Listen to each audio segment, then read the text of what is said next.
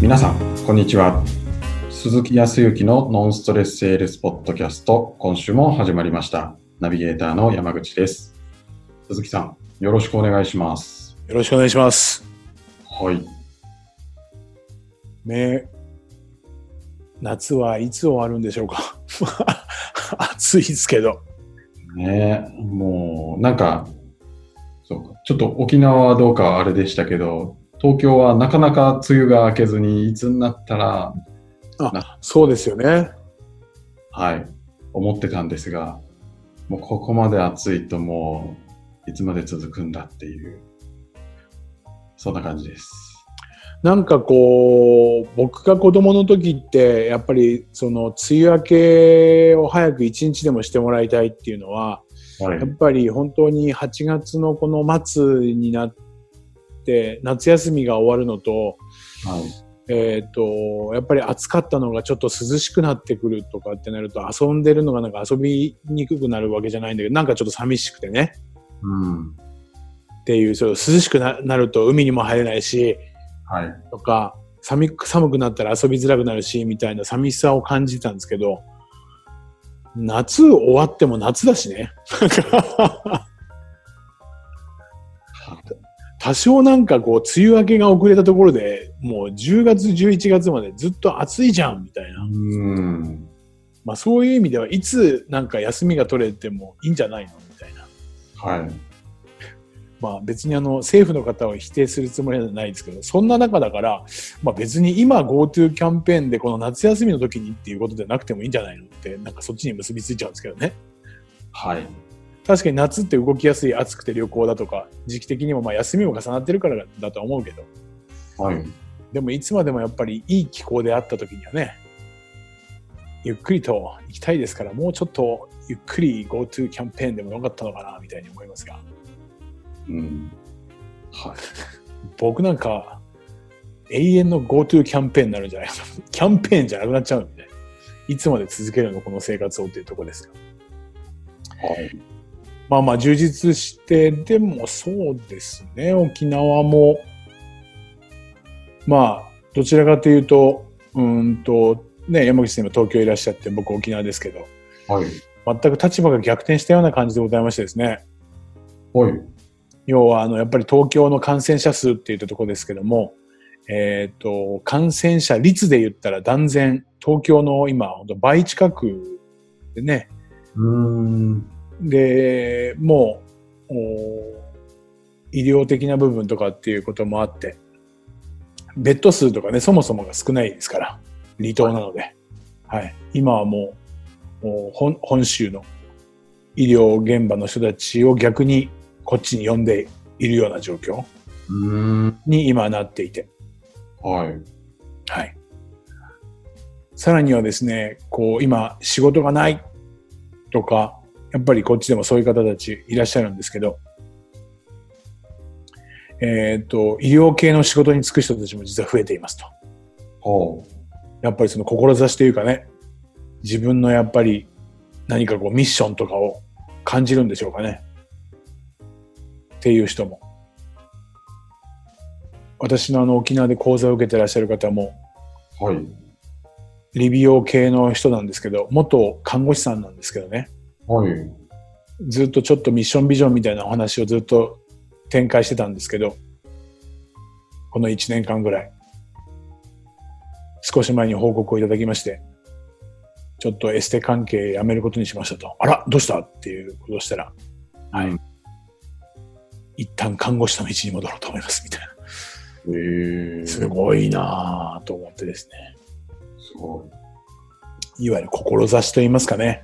そもそそもの自分の価値とか、こう、考えていくと、まあ、そういうところに行き着くのかな、みたいな、そういう方たちもいらっしゃる。まあそうすると、そういう方はね、ぜひぜひ、ね、頑張っていただきたいと思うんで、応援はしておりますが、そういう方たちも多いみたいでしょも、うん、ちゃんと明確に人生の目的みたいなところに気づかれてという方も中にはいらっしゃるんで、はい、ぜひぜひね、ちょっともう、まあもうちょっと時間はかかるんでしょうけどね、はい。まあやはりいろいろな方にこうかかってしまうと迷惑もかけますから、うん。行動はね、ある程度意識をしなきゃいけないとは思いますけど、はい。皆さんも気をつけていただいて、もうね、あだどんどんどんどん近くまで来ているような感じが皆さんあるんじゃないかなと思うんですよ。そうですね。ニュース、メディアで、どこどこの誰々、あどこどこの地域でどういう人がかかったなんて言っても、なんかちょっとどっか他人事でしたけど、最初のうち。今かなり皆さん自分ごとに近くなってきてるんじゃないかなと。はい。今こそ考えないといけない時、自分がどう行動とかね。はい。周りにも結構かかっていらっしゃる方とか出てきてます山口さん。そうですね。直接はし、あれですけど、濃厚接触者になりましたって方がちらほらああ、いらっしゃいますね。もう次の段階はですね、感染者来ますよ。まあそういうことですよね。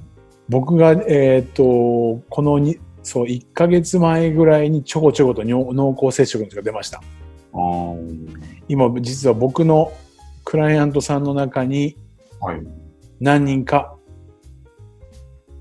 いらっしゃいます。おお。なるほど。っていうところまで来ました。いやーまあ、気をつけないと自分もなっちゃいますよね。そうですね。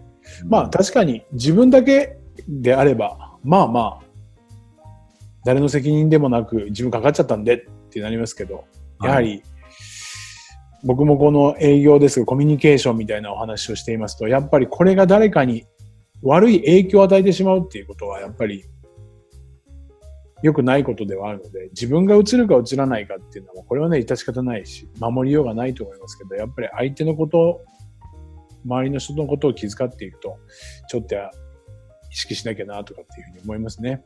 はい。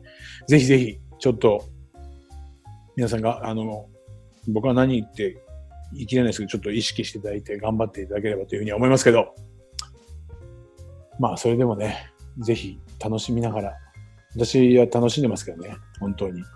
仕事してんだか、何してんだかわからないんですけど。いいですね。まあ、その中で、あの、前回ちょっとあの細かいところまでこう行動をして、あ細かく具体的にその、なんていうんですかね、えっ、と、いい考え方だとか、いい仕組みだとか、いいトークみたいなものを作っても、はい。えっ、と、それが絶対的にいいものかどうかは、まあ、検証していかなければわからない部分なので、うんえーいいものができたっていうことで結果に結びつくかって言ったら、まあ、結びつけようとはするんだけどみ結びつかなかってもちゃんとその行動段階で良かったらどうしていくのかとか悪かったらどういうふうにしていくのかっていう細かい行動をきちっと考えましょうねみたいなうんそこまで準備をしていかないとその仕組みを作ることが目的になってしまって検証したらうまくいかなかったじゃあ次他のもうこれダメだから他のやつちょっとやってみようとかせっかくいいものを作ったのに検証したりとかっていうことがないままにちょっとネガティブになるのはもったいないですよみたいなお話をしてきましたけどもはい。その延長線上ですはい。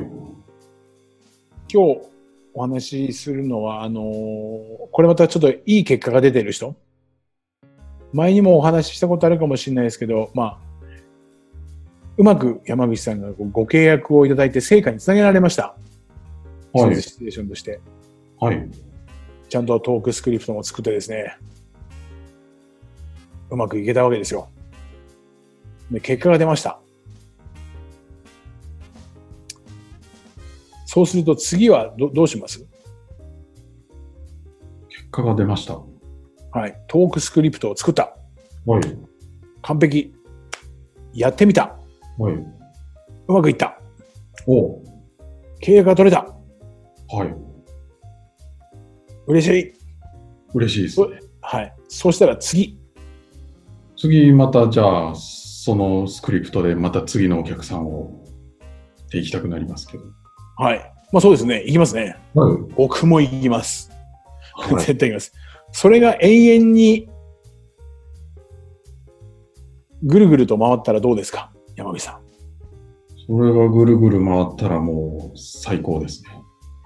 神のようなトークを作ったってことですね。それはもう。会う人会う人決まるってことですよね。そういうことです。これはいいですね。制約率100%完璧。はい。それは違う世界でも生きていくと思いますね。本も売れるし。うん。ね、違う、それこそ講師デビューとかね、あるかもしれません。まあでも、ちょっと、 現実的にはどうかといったところでありますが、はい。でもそういうふうに描けていくのは絶対必要だと思うんですけど、まあ1回2回うまくいきました。これ結構いけるなっていう自信も少しつきました。はい。その中で、いや、次やってみたときにですね、ちょっと失敗っていうか、うまくいきませんでした。1回目、2回目と同じように完璧にできている。うん。なのに、成果につながりませんでした。おー。そうしたら、次はどういうふうに考えたり行動を取りますかうまくいかなかったら、うまくいった時と何が違うんだろうな、みたいなのは考えそうですね。おうまくいったときと何が違うんだろうかはい。さすが、いろいろと質問であるとか、ここら辺をこう常にやってる人のか答えですね。うまくいったところと、どこが違うのかはい。っていうことは山口さん、何を知らなかったらそれを考えられないんでしょうか何を知らなかったら、え、でも何気なくやってるからですよな何かを知ってるからそれ考えられると思うんですよ。え、うまくいった時のこととかですかそういうことです。はい。具体的にはい。どうしてうまくいったのか、あー。そこが明確に分かっていれば、うまくいかなかった時に山口さんの今の思考が生きるわけですよね。考え方が。うーん。確かに。ですけど、なんかうまくいってると人間ってですね、うまくいって嬉しいですから、また次行こう。次行こう。どんどん行くんです。はい。で、100%だったらもう神になれるぐらいの話なんですけど、はい。なかなかそうはいきません。うんそこで失敗した時に何も考えず、まあ、当然うまくいくために考えたトークスクリプトだから、はい間違いはないんでしょうけども、それでもうまくいかなかったうん。となった時に、やっぱり必要なのは前回からの流れじゃないですけど、行動した時に何が良かったのか、具体的なところの落とし込みということができていれば、はい。元に戻ることができるんですけど、うーん。ただ作ったのがうまくできたっていうことだけで回してしまうと次に行ってしまってダメだった場合何が良かったのか何が悪かったのかすらもわからないうん。イコール要はただのいいも悪いもただの結果だけで終わるわけですよはい。でもさすが山口さんすごいね結果を結果で終わらせなかったですねあー悪いという結果を悪いという結果で終わらせないためにはやっぱり良い時のものを拾っているからいいところをはい。だから悪い結果を次のいいにつなげることができるっていうのはやっぱその思考ですよ。うーんただ、あれですね、今聞いてて思ったのは、なんか、結果が良かった時は結構、あまり振り返らず、悪くなった時に、あれなんで悪くなったんだろうって言って初めて、悪かった時の振り返りもするし、良かった時の振り返りも、その時初めてする気がするんですけど、はい。なんか、できれば、うまくいってる時からなぜこれはうまくいってるのかみたいなのも、ちょっと考えといた方が、より、こう、リアルタイムに振り返りができていいのかなと思ったんですけど、もうまさにその通り、今日の山口さん、キレッキレな状況でございますね。ほんとほんと、あの、そうなんです。もうね、悪い時には嫌でも考えるんですよ。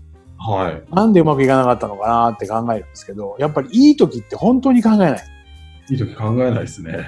はい、これあの僕いろいろと個人的にセッションさせていただいたりとか講座を受けていただいた方には多分、えー、と耳にした言葉だと思うんですよ。いい部分は本当に振り返らないんですよ。うーん。心地よくて流れていっちゃうんです。なんか。はい。だけどいい時にもうふいい時にこそ振り返る習慣習慣を作っておけば先ほどの山口さんのように良かったところとなぜ今回悪かったのかの検証が取れるんですよ。うーん。この癖をつけてもらいたい。良かった時にこそ、その原因、その理由、根拠っていうものがどこにあるのかっていうことをぜひ書き留めたり、なるほど。はい。次に生かすために取っておいてもらいたいんですね。これが重要、取っておくことが。だから結果をど、いいも悪いも、結果を結果で終わらせないということですね。ああ、すごい。なんかお多分これを聞かれてる多くの方は良かったことはもう良かったこととしてはい。あの流しちゃってる気がするんで、そうですね。もったいないってことですよね。もったいないです。もったいないです。うーん。で、あとは今、この話をすると実は、でも実際にやっぱどう考えてもどこが良かったのかって、わからないっていう人もいるんですよね。自分自身を検証することが。身。はい。そのためにもう一個だけアドバイスをすると、はい。まあ、いろいろと自分のトークを作って、まあ、営業をしたりですとか、時に人間関係を良くするとかっていうことであるとか、まあ、えーそうだな、ニニーズ、お客様の問題課題の引き出しとか、いろいろとそのトークをすると思うんですけど、はい。もう一つのアドバイスは、こちらからそのトーク、まあ、会話の時間が終わった後に、その話を聞いてもらった人に感想を聞くっていうことが必ずするってことです。感想。そう。相手がどのように感じたのか、どう思ったのかっていうことをはい。う聞くってことです。ーん。まあ、具体的に言うと、そうですね、僕がトークをしました。まあ、トークというか、僕と山口さんが、えー営業のお話をさせて僕がいただいて、はいえー話が終わりました。その中で今日はありがとうございました、山口さん。あのーいろいろとお役に今後も立てればというふうに思うんですがも、今日いくつかちょっとお話を聞かせていただいたりとかさせていただいたんですけども、どうでしょうあの、お話聞いていただいて、なんかこう、感じることとか思うところとかなんかありますっていうことで言うと、まあ、多くの人は山口さんだったら優しいんでね。いや、良かったですよ。はい。って、まあ、大体言っていただけるって、じゃないかなと思うんですけど、こっから、良かったですよ。いや、ありがとうございます。えー具体的にどんなところがこう、良かったっていうふうに思われますあーはい。もう一つぐらいなんかありませんみたいな。なる二ほつどぐ。らい聞いてみる。そうすると何かというと、自分の視点以外の視点で良かったところが拾えるわけですよ。うーん。面白いですね。こう自分自身もここが良かったっていう気持ちもあるでしょうけど、はいそれは当然それながら書き留めたりとかしますけど、相手の評価、相手の良かったをもらうと、さらにその良かったの範囲が広がってきますよね。なぜ良かったのかって、そもそもなぜ良かったのかって自己満足じゃなくて、お客様に満足してもらうためにやるわけですよね。はい。だからお客様に聞くのが一番手っ取り早い。なるほど。なので必ず最後には感想を聞くってことです。さらに余裕があれば、ぜひ聞いてもらいたいのは、あ、そうですか、そんだけ良かったって言ったら何よりも私、本当に嬉しいです。まあ、その中でせっかくなので、もう少しここが説明があったらとか、もう少しこういう話が聞けたらみたいなところって何かありますかっていう課題も喋ってもらうことです。なるほそうするといいところも拾えるし、課題といったところも拾えます。ど。うんうん。これを積み上げることによって皆さんの財産になってくるということですね。なるほど。そうすると結果を結果でですね、終わらせなく、さらには、そのお客様からもいいも悪いもなくいろいろと話がうん。聞けることによって自分にプラスに持っていける。これ本当にやってそうで、多くの人ができてそうでやってないんで、ここやるだけで本当に成果変わってきますよ。確かに。なんか、いや、成果出ちゃうだろうなって聞いてて思いました。そうです ね。はい。もうまさに前回の部分でもお話ししました。よくあ、よくあるのが、その PDCA を繰り返すとかね、はいっ。て言ってるんですけど、実は営業部門の人もそれをやってるんですけど、実はできている人も自分の頭の中の自分の PDCA を回している人はいるんですけど、はい。そもそも検証して、どこが良かった悪かったっていうのは一番手っ取り早いのはお客様に聞くっていうのは一番手っ取り早いんですけど、うん感想を聞けてないんですよ。なるほど。だからもう少し幅を広げてお客さんから聞いたことで PDCA 回すとかね、うーんって。いうことにするのも一つの、はい、いいところの、まあ、アドバイスとして聞いていただいて取り入れていただいたらいいんじゃないかなというふうには思いましたと。はい。ありがとうございますまあ今日はそのところでしょうか。ありがとうございます。ありがとうございます。では、最後にお知らせです。えーノーストレスセールスポッドキャストでは皆様からのご質問をお待ちしております。ポッドキャスト、詳細ボタンを押すと質問フォームが出てきますので、そちらからご質問いただければと思います。はい。それでは今週はここまでとなります。また来週お会いしましょう。ありがとうございました。はい、ありがとうございました。